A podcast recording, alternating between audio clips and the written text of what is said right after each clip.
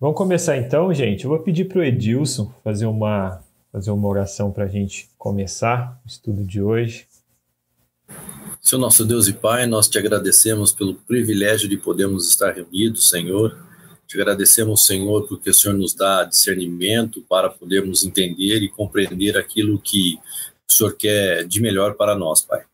Por isso, Senhor, orienta o Lucas para que ele possa ser usado e o Senhor possa nos abençoar mais uma vez, Pai. Isso eu te peço e te agradeço em nome do seu Filho amado Jesus. Amém. Amém. Vamos lá.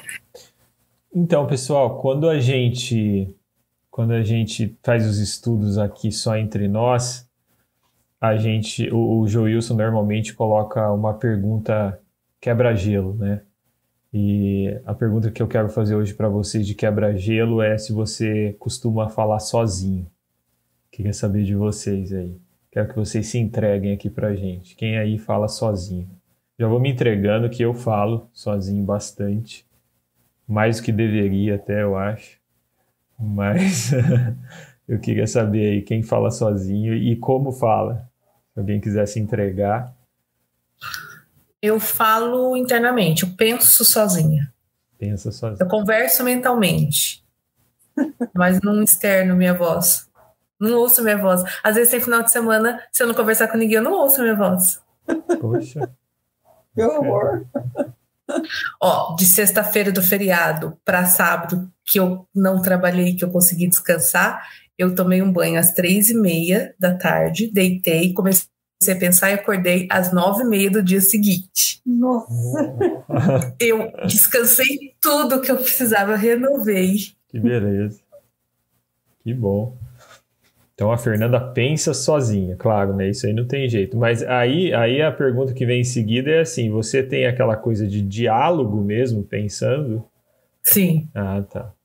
Eu pergunto, respondo, concluo e agradeço a minha participação. tá ótimo, então é isso. Mais alguém quer se entregar aí? Eu brigo. Eu também. Você briga? Eu revivo brigas e argumento muito bem, ganho nos meus, nas minhas argumentações, mas na briga real eu perdi. boa, muito boa. Eu fico revivendo o que, que eu deveria ter falado melhor. É, é isso, isso é uma coisa interessante, né? Porque a gente não teve a rapidez, né, de, de, de, de dar devolutiva na hora, né? Então aí depois a gente ruminando consegue, né, dar devolutiva para a pessoa. Eu acho que é o contrário. Às vezes a gente não responde porque a gente pensa tão rápido, tantas coisas, tantas opções, é, que o pensamento não. A, a, voz não segue o pensamento. Uhum. Aí você fica quieto.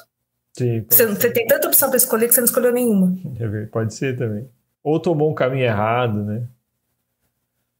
Mais alguém quer se entregar aí? Pessoal que tá. Eu nem dei boa noite pro pessoal que tá no YouTube. Tem, temos oito pessoas assistindo aí no YouTube. Boa noite para vocês. Se vocês quiserem escrever, o Joilson me ajuda aí com os comentários, tá, Joilson, se tiver. Vale dizer que conversa com a consciência? Sim, sem dúvida.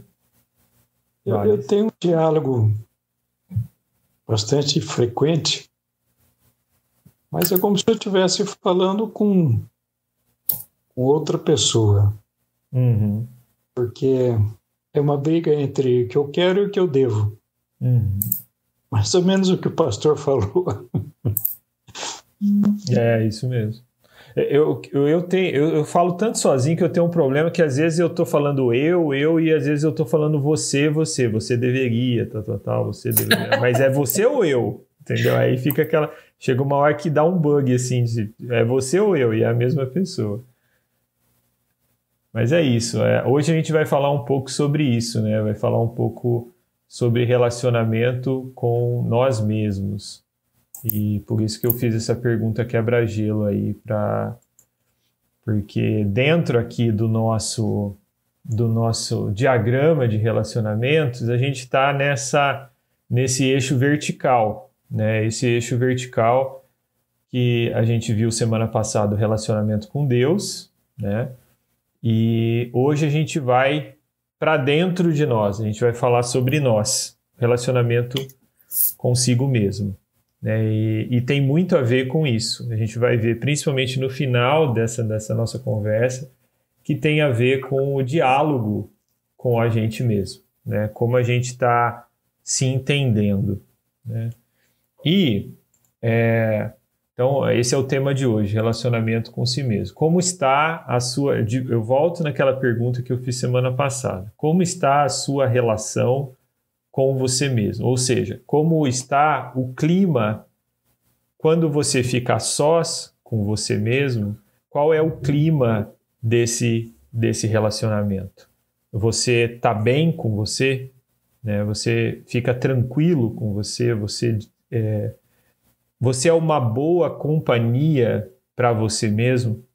Né? Então, esse, acho que essa é uma boa pergunta para provocar a gente hoje.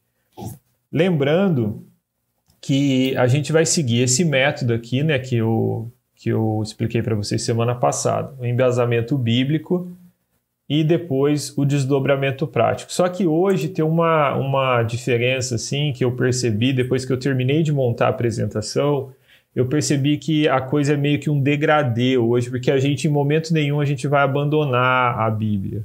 Né? Mesmo quando eu estiver falando sobre algo mais prático, em momento nenhum a gente vai abandonar os textos bíblicos como base para a nossa comunicação com a gente mesmo, com nossa relação com a gente mesmo. Então vocês vão ver que tem um processo aí. E nesse processo, a primeira coisa que me veio a, a, a mente é o seguinte: é, quando a gente fala de relacionamento com a gente, é, o que normalmente é, existe crise ou existe um, um, uma demanda, se não for uma crise, é uma demanda, é com relação à nossa identidade.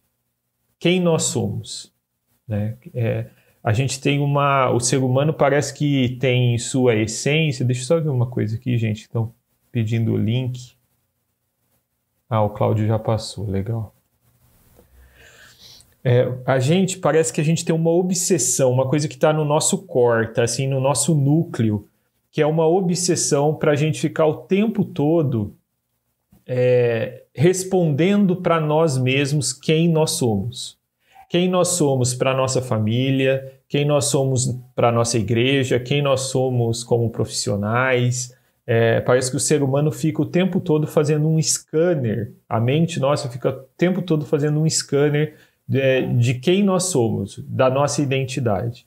Então, quando eu estava preparando essa mensagem, o que mais me passava pela cabeça é isso, né? Como as pessoas estão nos avaliando, é o caminho que eu estou tomando, será que tem a ver com a identidade é, minha, assim, que é, que, que é original minha, que é autêntica, né? Então, é, não sei se vocês têm isso, mas provavelmente vocês têm isso, porque isso é uma coisa natural de todo ser humano. Então, o que, que eu fiz aqui? É, eu fiz é, um apanhado de textos bíblicos, já que a gente está no nosso momento de embasamento bíblico. Eu fiz um apanhado de textos bíblicos que coloca, que dá um painel para gente de quem nós somos mediante a palavra de Deus. Quem nós somos mediante a palavra de Deus. Então, em vez de você ficar é, tentando é, identificar por si só quem é você, vamos para a palavra de Deus e vamos ver o que, que a Bíblia fala sobre nós, sobre o ser humano. E aí eu fiz aí o, o famoso, eu usei aqui um, um gráfico aqui, que é o famoso gráfico U. Né? A Fernanda aí que trabalha com finanças, acho que conhece um pouco disso, né?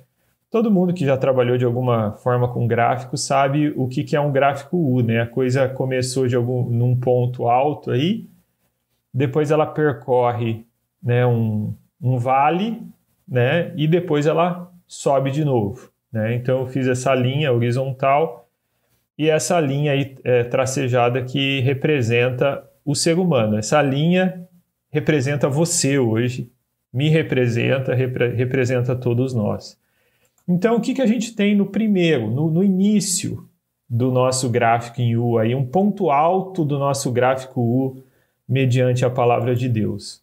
Nós somos criaturas, nós não somos um acaso. Né? E aí eu peguei esse texto é, conhecidíssimo da palavra de Deus, está em Gênesis 1, 27, que diz o seguinte: Criou Deus o homem à sua imagem, a imagem de Deus o criou. Homem e mulher os criou. Então aqui a gente já tem aqui é, o, o ponto original e um ponto alto do ser humano. O ser humano foi criado, foi projetado por Deus. E aí, se você é, continuar nesse texto, você vai ver que Deus fala que isso foi muito bom. A criação do homem foi muito bom. E uma coisa que chama atenção nesse texto, que a gente fala muito na igreja, é que nós fomos criados à imagem de Deus. Então, toda essa nossa capacidade criativa, toda essa nossa capacidade afetiva, toda essa nossa capacidade relacional, linguística e tudo mais, vem dessa imagem que nós temos de Deus em nós mesmos. Então, se em algum momento da vida você achar que você é um, um apanhado de células ao acaso e que não tem propósito nenhum e que não tem é, nenhum tipo de de afeto de um ser que criou, você não, não, não aceite esse seu pensamento depressivo. Né? Entenda e relembre esse texto bíblico. Você é uma criatura pensada por Deus, criada à imagem de Deus. Tá? Esse é um dos pontos altos do ser humano. E isso faz o pensamento cristão ser muito diferente do pensamento do ateu, do pensamento de naturalistas, naturalistas que consideram, por exemplo, que nós somos mais uma espécie como qualquer outra espécie animal.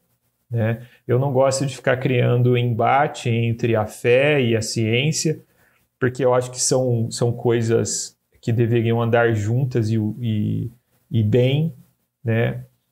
Mas o homem, ele tem tomado caminhos por não conseguir, através de métodos científicos, descobrir né, é, e provar que existe um ser criador, um arquiteto, ele desenvol acabou desenvolvendo teorias de que nós e tudo que existe é, aconteceu e está aqui por um acaso cósmico. Né? E nós cristãos não podemos entrar nessa, nessa ideia, porque nós cremos pela palavra de Deus que nós somos criados e somos especiais porque fomos criados à imagem e semelhança de Deus. E aí a coisa começa a ficar feia, né? Aí a gente vai para o nosso declínio, né? Para a nossa queda como humano. E eu reservei esse texto aí que eu gosto muito.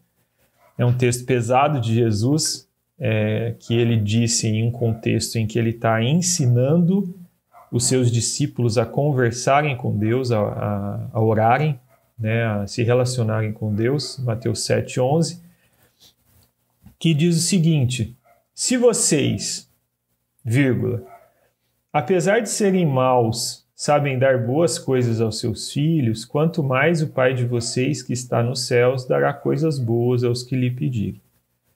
Esse texto faz muito tempo que ele me chamou atenção, porque esse entre vírgulas de Jesus é uma afirmação pesada sobre nós. Nós somos maus.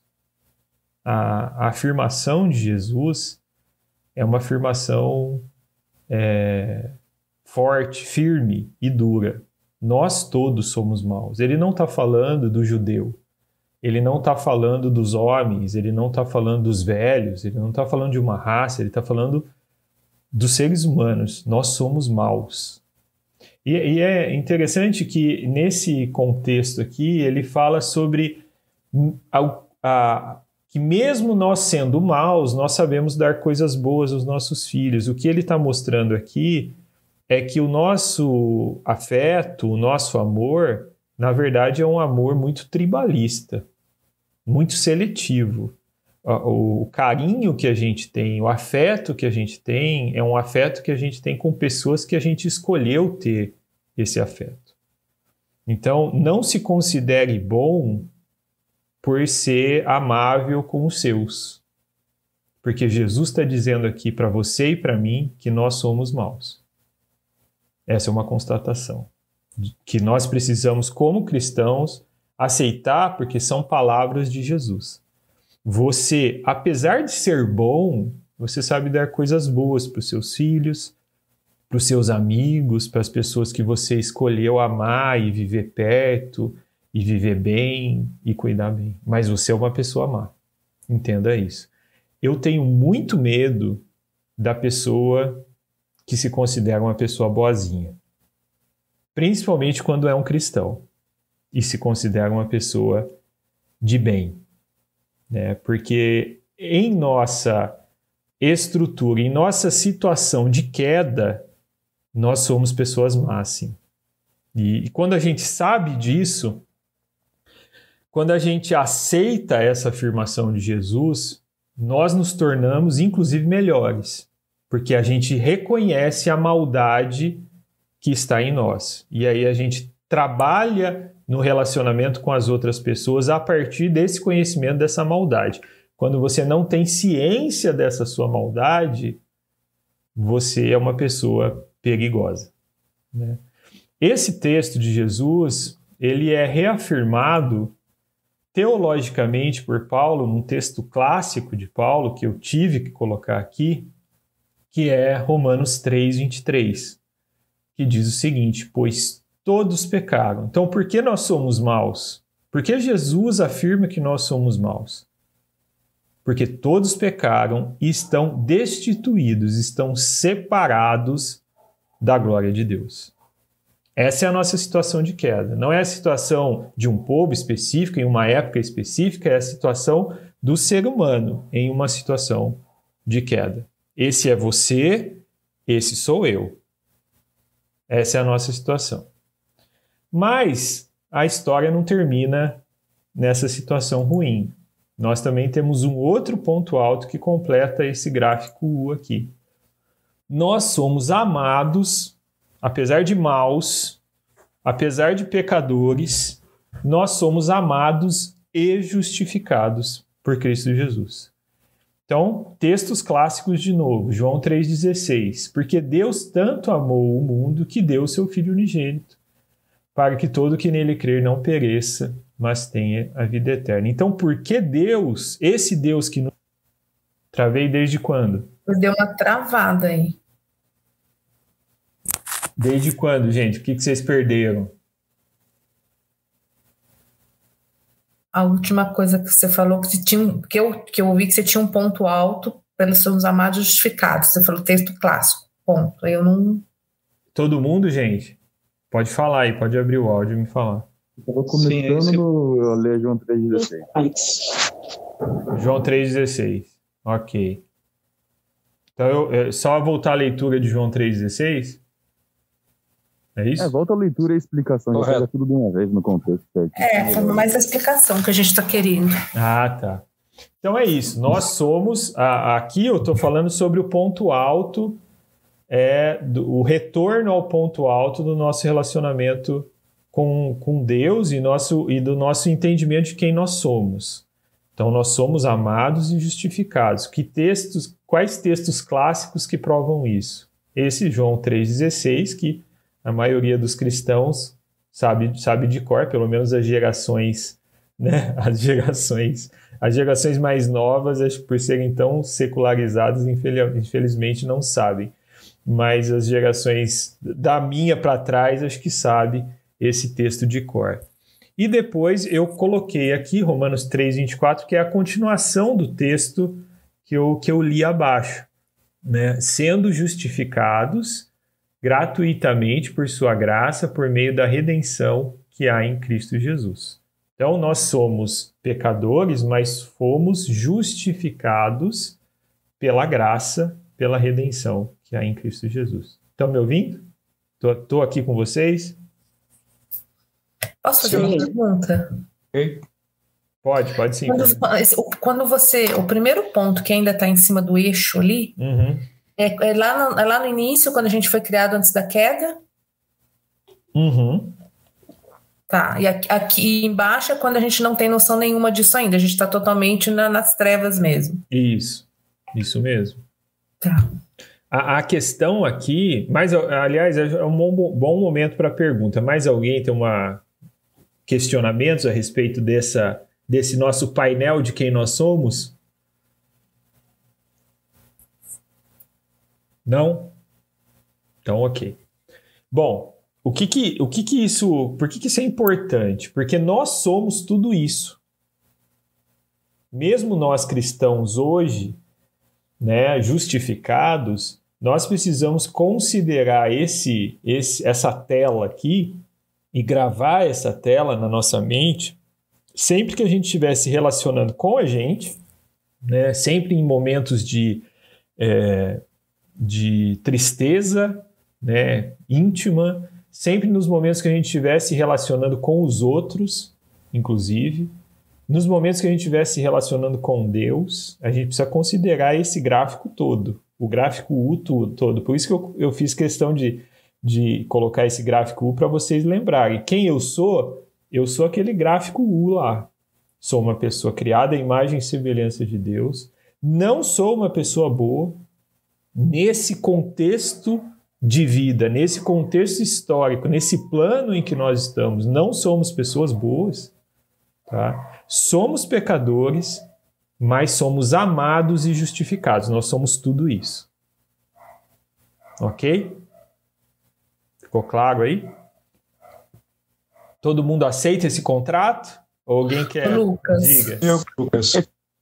Então, Eu nesse, só faria nesse... uma, uma pequena aqui, colocando esse texto, somos amados e justificados, abaixo da linha. Porque ele se aplica no nosso estado, aqui já é atual, certo? Sim, sim. Nós, É, só, passar- nós só passaremos para o lado de cima da linha na glória. É, você diz assim.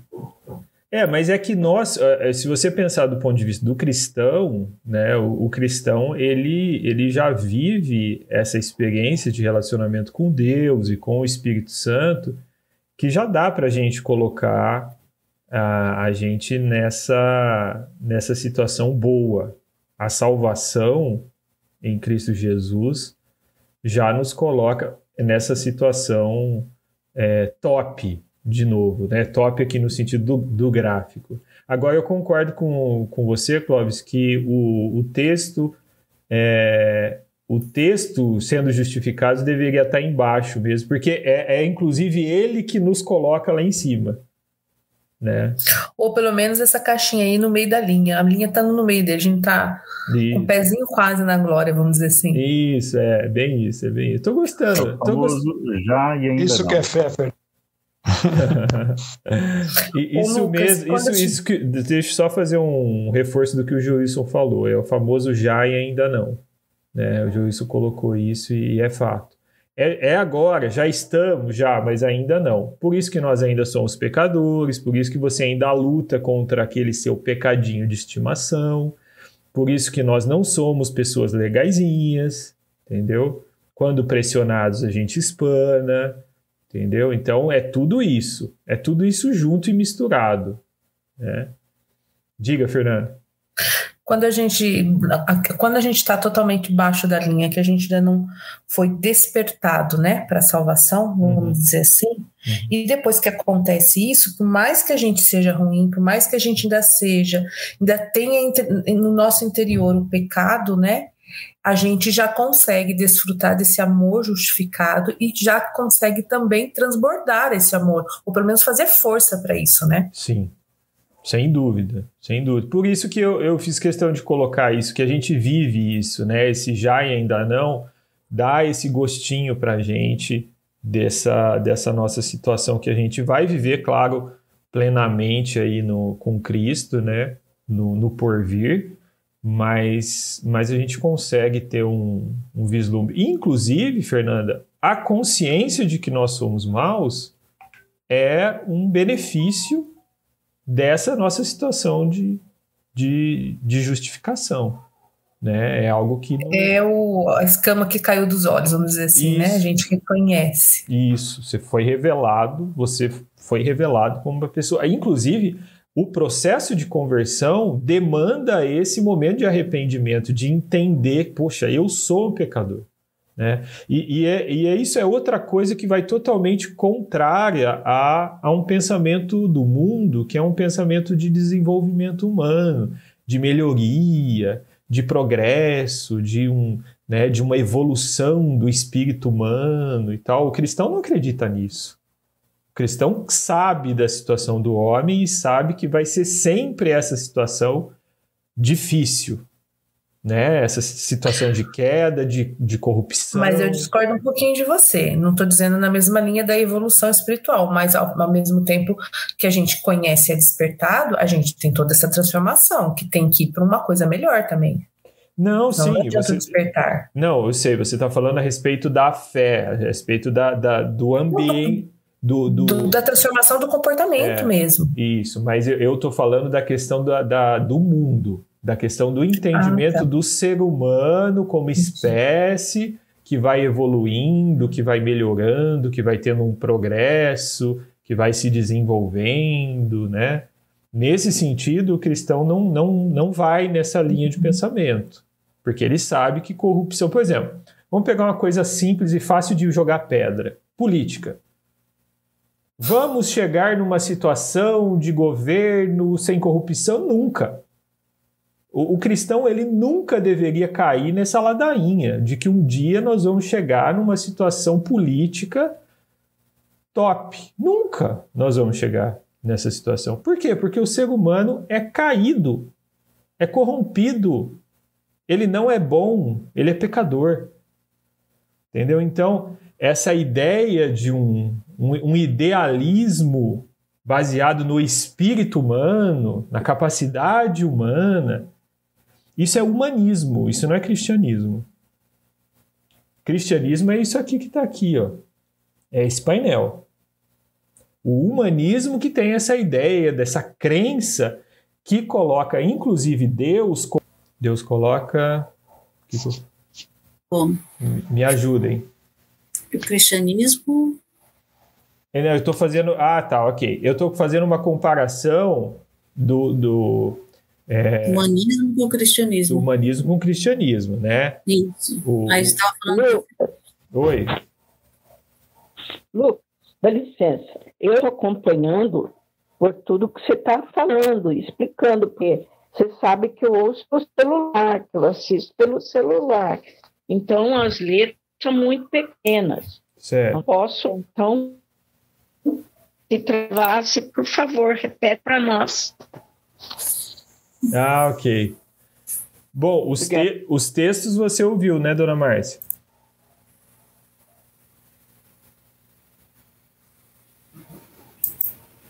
Dá para eu ficar lendo e discutindo. A letra é muito miúda. Entendi. Bom, mas eu, eu, li todos os textos até aqui, né? Os textos, é, é, os textos que eu li. O que eu estava falando é a respeito dessa diferença da gente não confundir o cristianismo com o humanismo, certo? Ah, sim. Dessa, desse entendimento de que um dia nós chegaremos aqui nesse, nesse plano que nós estamos, numa situação é, ideal, uma situação é, plena, né? Então, é uhum. isso. Mais alguma dúvida a respeito desses textos, desse mais alguma é, como correção, eu gostei das correções, achei muito boas as correções, quer dizer que vocês estão empenhados aqui, estão perspicazes aqui. Mais alguma correção aqui? Ô, Lucas, Oi. eu quero falar. Diga. É, uma coisa que eu, logo que você começou a falar, que eu comecei a pensar, que essa, essa consciência de que nós estamos na queda, né, e que nós somos mal, mas nós temos essa questão, mas essa consciência é muito boa para a gente se conservar humilde. Sim. Eu percebo isso em mim, sabe? Porque às vezes eu falo, ah, mas eu sou assim, eu procuro fazer isso certo. Mas não é assim, você sabe que não é. Uhum. Né? Os clientes que você tem, as coisas que você pensa, e isso é bom para a gente se sentir humilde não falar, ah, eu sou, né? Deus me escolheu porque eu sou bom, não sei o que, não. Não é isso. Né? A gente tem que ser humilde. eu sempre penso em Jesus, porque Jesus falou que ele era humilde. Se ele era humilde, a gente tem que ser muito mais, Isso. muito mais ainda. É. Porque ele era tanto, nós não somos, né? é. É, existe, é, eu, uma outra palavra que eu acho importante também, mas além da questão da humildade, é a questão da suspeita. Né? Nós somos dignos de suspeita. Você é digno de suspeita. Então pense nisso, sempre que você falar, ah, eu tô certo porque eu tenho que fazer assim, porque o fulano tá errado, porque o cristão ele, tá, ele, ele é sempre cético com relação a ele mesmo. Porque ele sabe que o coração dele é enganoso. Né? Então, isso é uma outra coisa que esse gráfico aqui da, traz para gente. Se você tiver muito certo, muito firme em suas convicções, vai fazer uma oração e ler a Bíblia, porque tem alguma coisa errada aí com você. Né? Então, essa, suspeita, esse, essa suspeita sobre si mesmo é muito importante para o cristão. Né? Então, mais alguém quer falar sobre esse gráfico para a gente continuar? Alguém quer se defender? Suspeite de você. Suspeite da sua bondade e creia mais na sua justificação em Cristo Jesus, pela graça, pela misericórdia. É, e é o que, que minha mãe acabou de falar. Você vai vai de cabeça baixa porque você sabe dessa, dessa sua é, potencialidade para o mal, né? dessa sua inclinação para o mal e não para o bem. Eu estou ouvindo. Você tô... fez me lembrar uma confissão de Paulo. Uhum. Lembra-se que ele disse: Eu sou o maior dos pecadores. Isso. Ô, Lucas. Oi. Nesse gráfico aí, a gente é, não pode mais desejar que todos os seus desejos se realizem das pessoas. Verdade. É, que todos os seus sonhos virem realidade, também não pode. Pois é. Isso é frase bonita de Facebook, mas é. olhando biblicamente, a gente tem que ter noção que alguns desejos é bom que eles não se realizem. Verdade. Sim. Desejo do nosso coração. Nosso coração é enganoso. Aquela outra frase também, siga seu coração. Hum. Não faça isso. Verdade. Oh, deixa eu fazer uma. Toma muito cuidado com o coração. Vai capotar lá na frente. O Lucas e também o Joilson, que está fazendo psicologia. Uh, ele disse, o Lucas aí explanou que todos nós somos ruins, ou temos um pouquinho ruim. E por que, que tem gente mais ruim ainda, você entendeu? Que gosta de fazer o mal para o próximo, sei lá eu, que, que ela eu não, não, não, não se contenta em, em, ser ruim e quer ser mais ruim ainda. Eu, assim, eu gostaria que o Joilson falasse, mas assim, da minha parte eu só posso dizer que a pessoa deu vazão, né? A pessoa deu vazão e deixou a coisa ir mesmo. Vocês estão me ouvindo?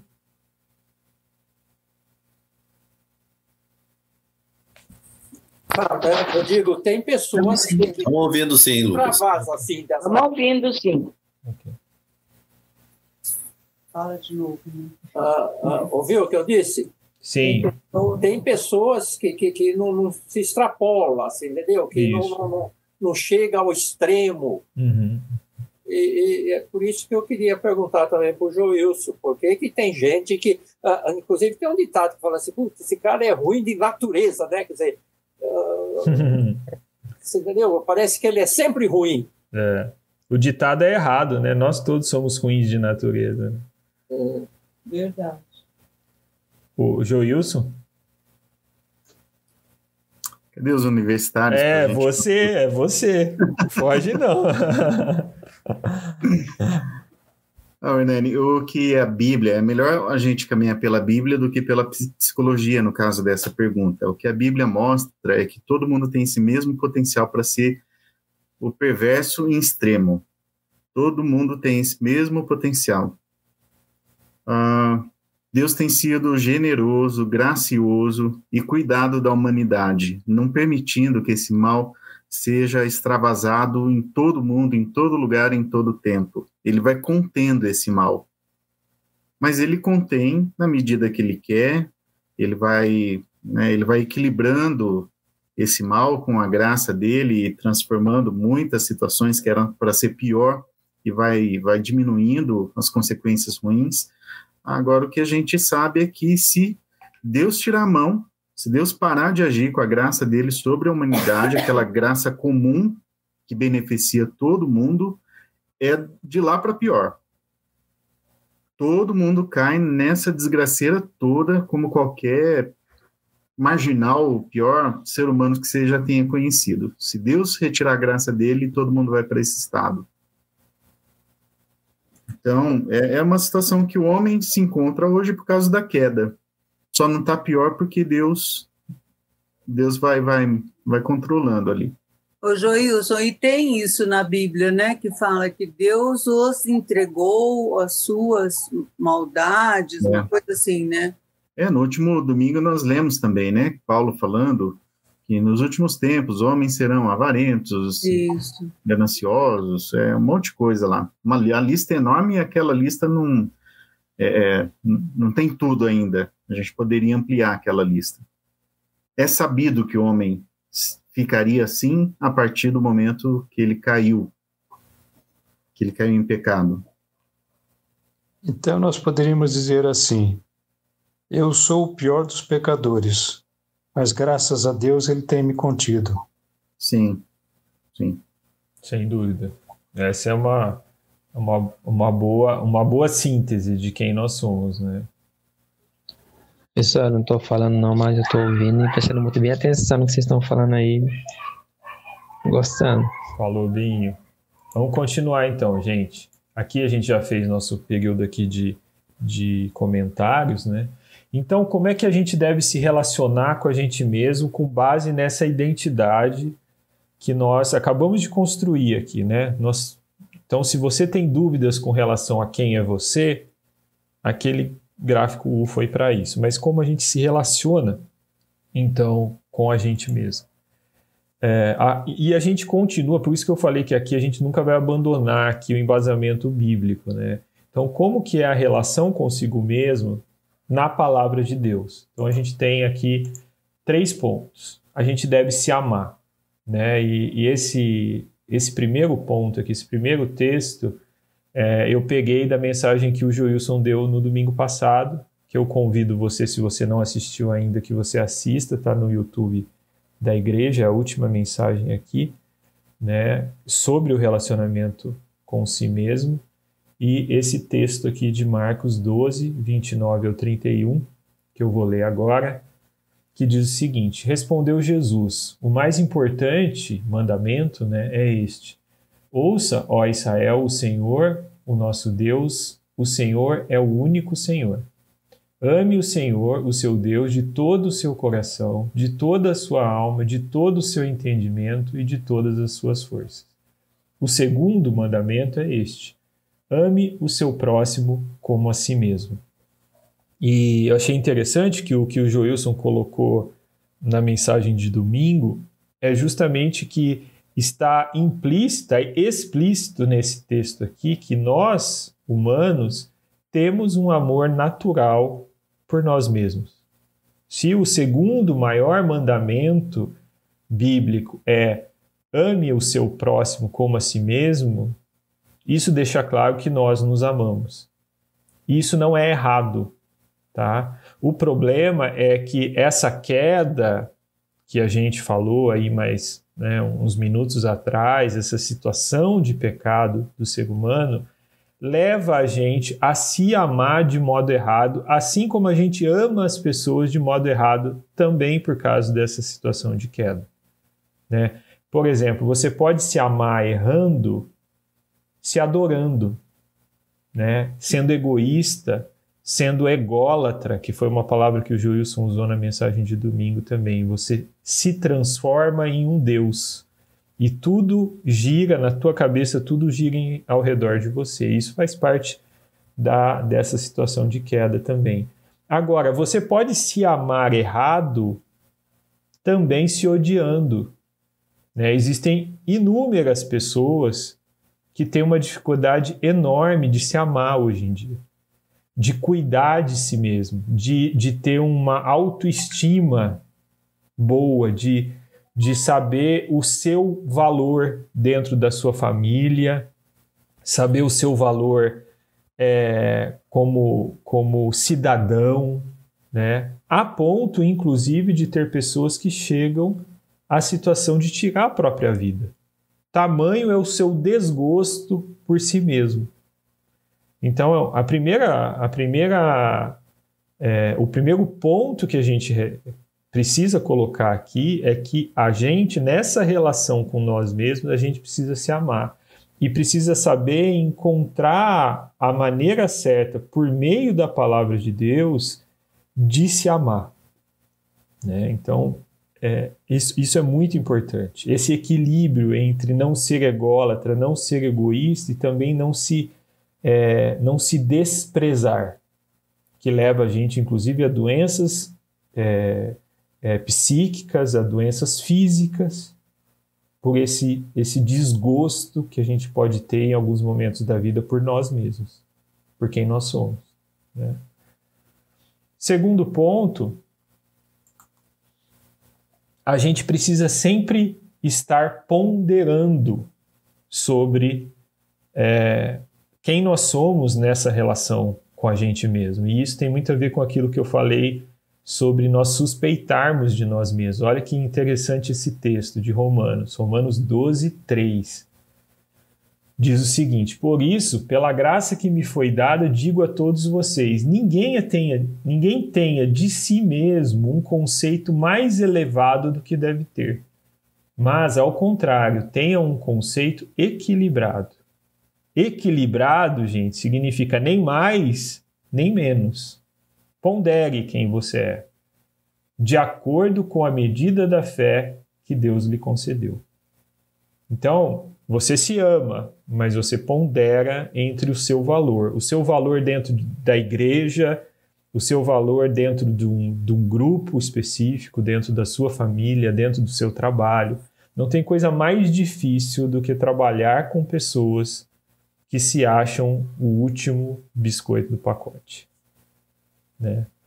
É, é uma coisa muito difícil. E também é difícil se relacionar com pessoas que se menosprezam o tempo todo, que se diminuem o tempo todo, que, que se consideram um lixo né, perante as outras pessoas. Existe. A gente erra para cima e erra para baixo também. Vocês estão comigo, né? Vocês estão me ouvindo? Eu, Lucas. Oi. Sim, estamos ouvindo.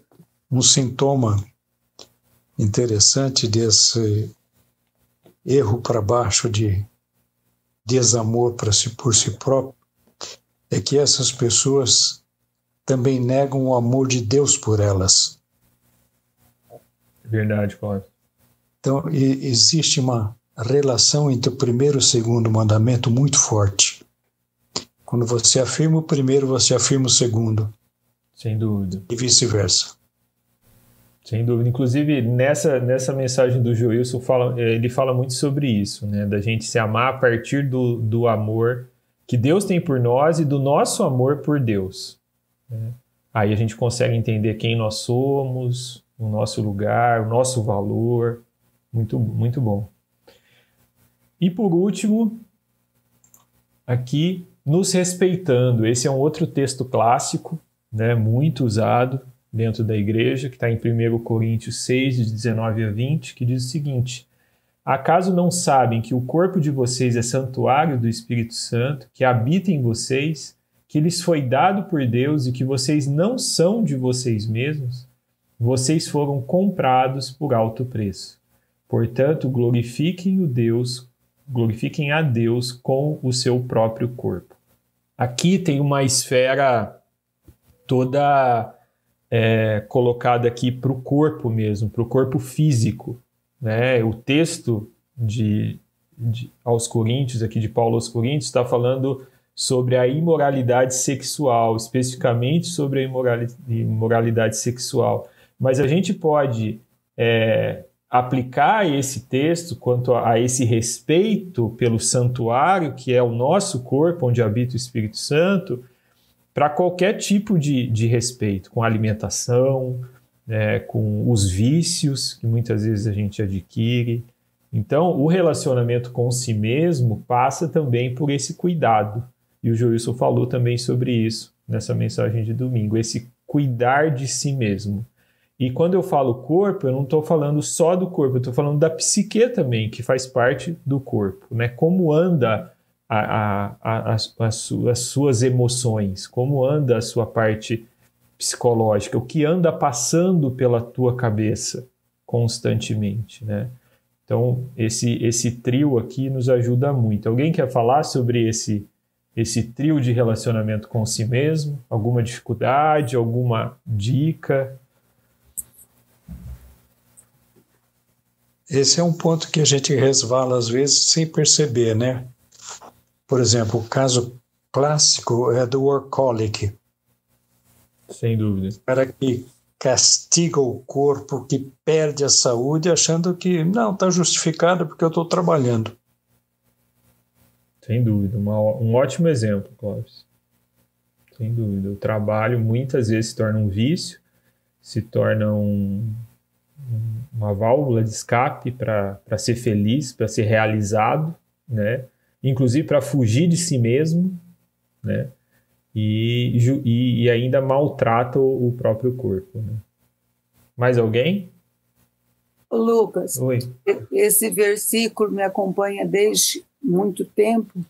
Eu sempre penso nele assim que é, quando uh, quando fala que o corpo, né, o nosso corpo é santuário do Espírito Santo, eu vejo aí o cuidado de Deus para conosco, porque quando nós cuidamos do nosso corpo como santuário do Espírito Santo, o que, que acontece? A gente vive melhor, a gente se cuida melhor, né? E isso já demonstra o amor de Deus por nós. Porque quando Ele quer o nosso bem, é para a gente viver bem ser o, o nosso corpo ser o santuário do Espírito Santo. Uhum. Aí a gente vai viver bem, tanto fisicamente como psicologicamente. Sem né? dúvida, sem dúvida. Muito bom. Vamos para frente então? E aqui eu quero fazer essa pergunta para você? Você tem conversado com a sua alma? Essa é uma, uma parte mais prática ainda a, a respeito desse relacionamento com si mesmo. Por isso que eu fiz essa pergunta no começo, né? Se você fala sozinho, se você fala com si mesmo. É, mas é, eu quero que você entenda que quando eu falo alma aqui nessa pergunta, é, eu não estou falando sobre falar sozinho e eu não estou falando também sobre essa dimensão espiritual. Eu estou falando sobre você se relacionar com a, a, tua parte que é pura emoção, né? que é puro é, afeto. Né? Eu não estou falando de, de, dessa como se você conseguisse conversar com o seu espírito num sentido espiritual. Eu estou falando mesmo dessa desse diálogo com os teus sentimentos. E por que, que eu falo isso?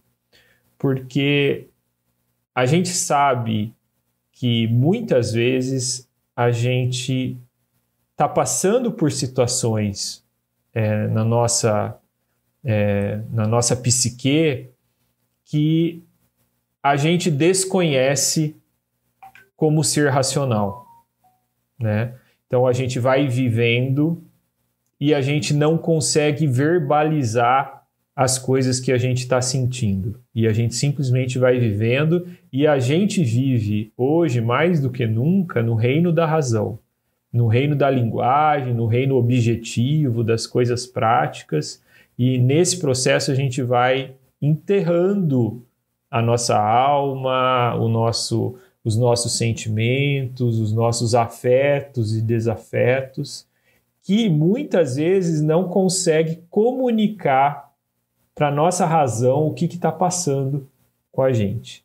E se você acha que isso é um papo novo de psicologia, né, eu, eu te convido para ler o Salmo 42, que eu deixei aqui, esse último texto para a gente refletir, que o, no qual aqui o salmista dá uma aula de psicologia para gente. Isso foi escrito há milhares de anos e, e ele dá essa aula para gente em uma música, porque um salmo é uma música e inclusive aqui ele coloca no refrão dessa canção, desse salmo, o diálogo dele com a alma dele. E eu vou ler aqui para vocês, principalmente para quem está no celular, como a dona Márcia aí. O salmista diz o seguinte, Salmo 42, de 5 a 8. Por que você está assim tão triste, ó minha alma? Por que está assim tão perturbada dentro de mim?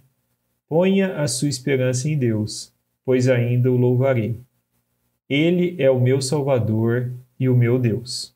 E agora o salmista se volta para Deus. A minha alma está profundamente triste, por isso de ti me lembro desde a terra do Jordão, das alturas do Hermon, desde o monte Mizar, abismo chama abismo ao rugir das tuas cachoeiras. Todas as tuas ondas e vagalhões se abateram sobre mim. Conceda-me o Senhor o seu amor, o seu fiel amor de dia, de noite esteja comigo a sua canção. É a minha oração ao Deus que me dá vida. Então, olha que interessante, no começo desse texto, ele está conversando não com Deus, ele está conversando com a alma dele. Ele está conversando e perguntando para ele mesmo, para os afetos dele, para a psique dele, o porquê dele estar tão, porquê dela estar tão triste. Isso é uma coisa que falta demais hoje em dia para o cristão essa, essa pergunta íntima e honesta sobre aquilo que a gente está sentindo, sobre a situação emocional nossa naquele momento, no momento que a gente está vivendo. Né? E, e, uma coisa que me chama atenção nesse texto é o seguinte: ele fala, é, põe a sua esperança em Deus, quer dizer, alma, alma, põe a sua esperança em Deus. Olha só que interessante, é a razão, a razão cuidando da emoção. É a capacidade de raciocinar, de, de, de entender Deus de uma maneira racional, ajudando a alma a confiar em Deus, ajudando o ser completo a confiar em Deus. Então vocês percebem aqui que tem, tem mesmo uma cisão coisa que depois de muito tempo os psicólogos, né, o Joilson está aí estudando psicologia, ele pode me ajudar, inclusive, a enriquecer esse tema. É, depois de muito tempo, depois de muito tempo, de séculos e, e milênios, os psicólogos descobriram que realmente existe essa, esse, esses é, núcleos, né, poderia dizer assim, e, e, e aqui o salmista dando essa aula para a gente sobre isso, perguntando para a aula sobre a, o porquê dessa tristeza e dessa situação. E uma coisa, outra que me chama atenção é que ele diz assim: Põe sua esperança em Deus, pois ainda o louvarei. Ele é o meu Salvador e meu Deus. Aqui o, o salmista confunde ele mesmo com a alma dele, porque é a mesma coisa. Ele diz: Ponha, pois ainda o louvarei. E o que eu acho fantástico desse texto aqui é a honestidade do salmista em dizer que ele não está louvando a Deus nesse momento. Nesse momento ele não está louvando a Deus. Por que ele não está louvando a Deus? Porque a sua alma está profundamente triste. Mas ele está dizendo para a alma: ponha sua esperança em Deus, porque eu racionalmente sei que eu ainda vou louvar a Deus no momento em que eu saí dessa situação. Então percebam a profundidade desse texto e como isso falta hoje em dia nas nossas orações. Eu queria que o, o Joilson comentasse um pouco sobre isso, sobre essa questão psicológica e tal, se você quiser, claro, né? mas eu gostaria que você comentasse. Jogando a bola aí para você, Joilson.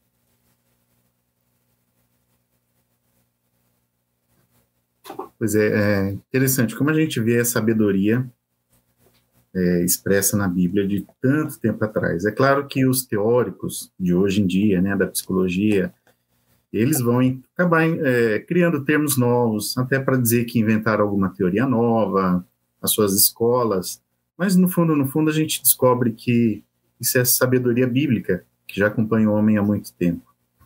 Ah, teóricos que vão falar sobre parte consciente, inconsciente, é, pré-consciente, mas a, a, própria palavra psique, que a gente encontra em grego, é o que a gente traduziria também para o português como alma. Então existe essa mistura muito bonita mesmo do que é alma, do que é psique humana. É, alma a gente pega mais da Bíblia, psique a gente coloca mais no campo aí da, da, da, a, da academia hoje. Hoje, por exemplo, não estou fazendo faculdade de alma, eu estou fazendo faculdade de psicologia. Não se admitiria falar faculdade da alma.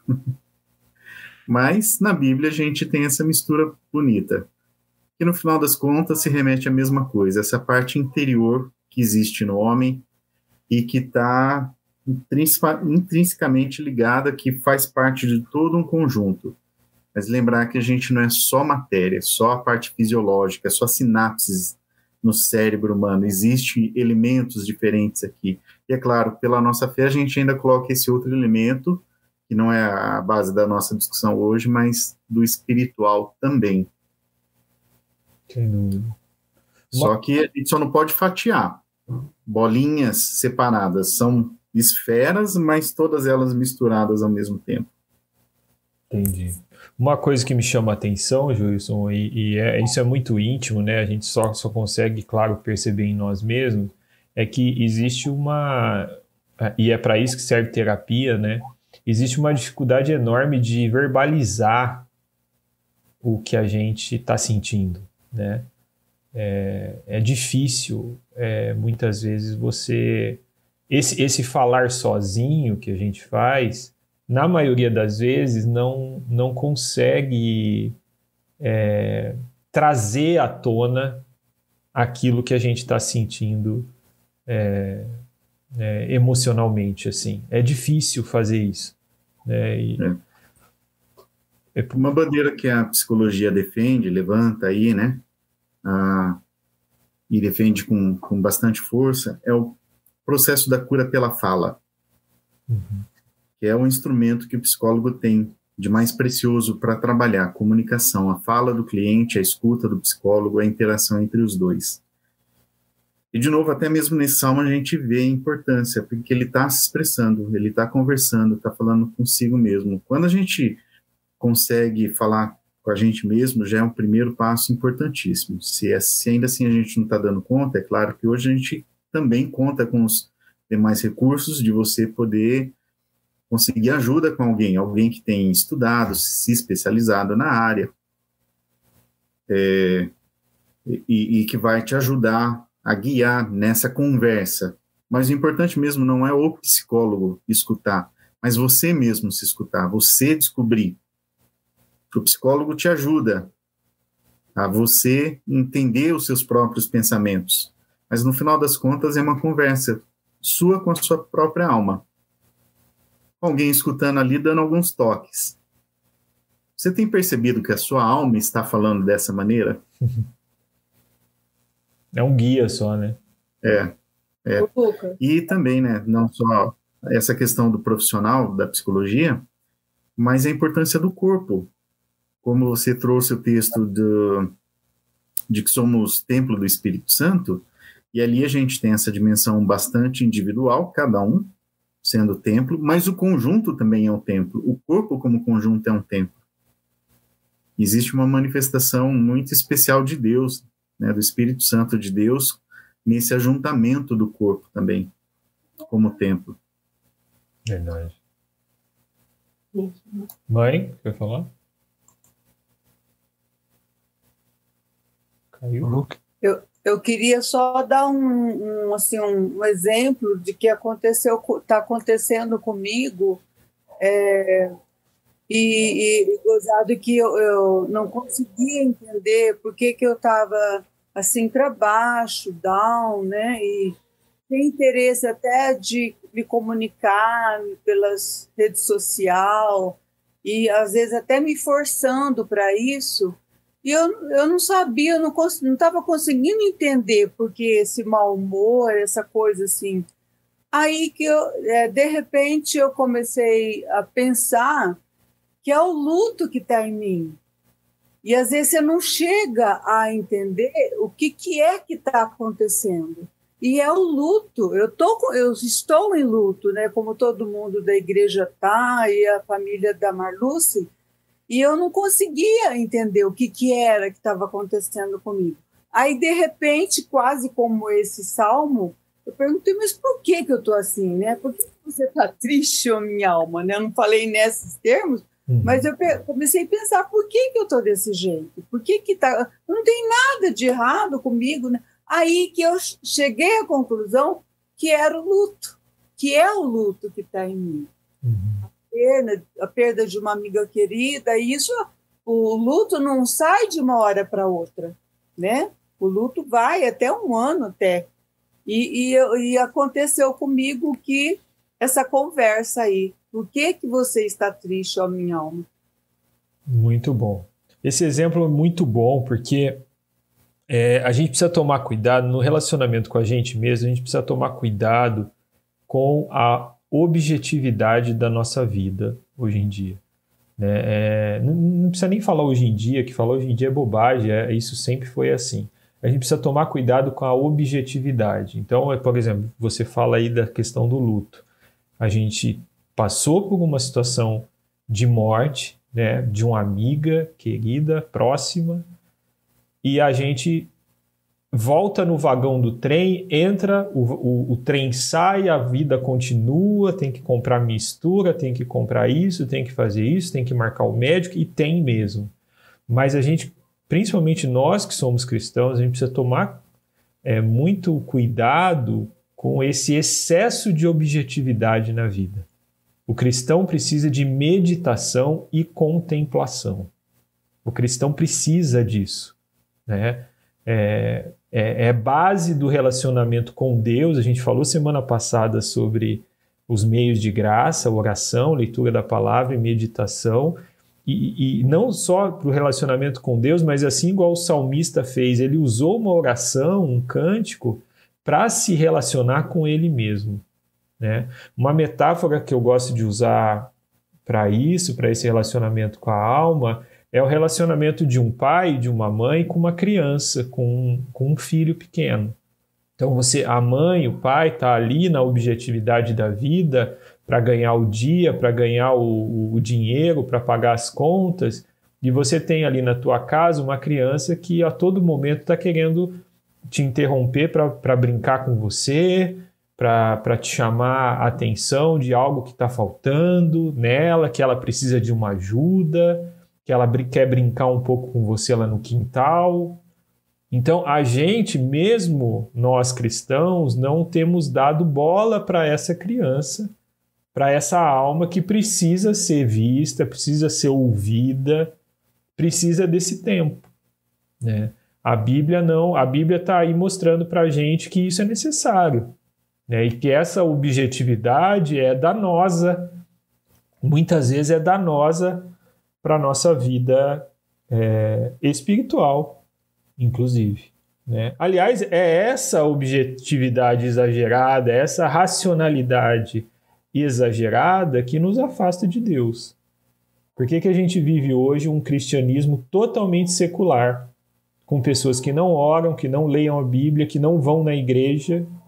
Né? Na semana que vem, aqui já colocando uma, uma palhinha do estudo da semana que vem, a gente vai falar sobre relacionamento com a igreja. Um dos problemas enormes que a gente tem no relacionamento com a igreja hoje é que as pessoas não querem ser igreja. As pessoas não querem, assim como Paulo colocou lá, elas não querem se desgastar pelos outros. Elas não querem nem ser vistas, elas querem entrar e sair anonimamente das igrejas. Elas querem ser telemembros. Por quê? Porque a vida está corrida, tem muita coisa para fazer. eu tenho muito serviço, né? A mesma coisa acontece com a nossa alma, a gente não fala com si mesmo. Né?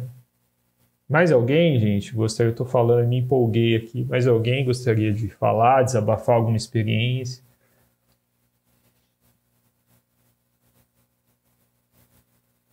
Não? Poxa, todo mundo ficou quietinho. Então é isso, gente. Então estamos estamos encerrados. É isso que eu tinha que eu tinha preparado para a gente hoje. Conversem com a alma de vocês, né? Perguntem para si mesmo sobre como está a, a situação da sua alma. Ok? É isso. Tá fechado, Joilson. Não, estou falando com a Paty aqui, desculpa. Uhum. Ela está aqui acompanhando, está do lado aqui, mas. Ah, tá. Estou debaixo das cobertas. Ah, ok. Não debaixo da coberta, não. Falei pra ele. É, não, aqui. Eu, vou, passar, vou passar por mentiroso. Alguém tem que passar por mentiroso. Não, eu, que parece que está debaixo da coberta não está prestando atenção. Eu estou prestando atenção sim. Tá certo. É isso aí, gente. Obrigado pela, pela participação de todo mundo aí. Se vocês tiverem alguma dúvida, alguma coisa que vocês queiram falar em, em privado, entre em contato aí comigo, com o Joilson, tá bom? Tá joia. Obrigada, Lucas. Bom. Tchau, gente. Tchau, tchau. Boa, Boa noite. Boa noite. Boa noite. Obrigada. Tchau.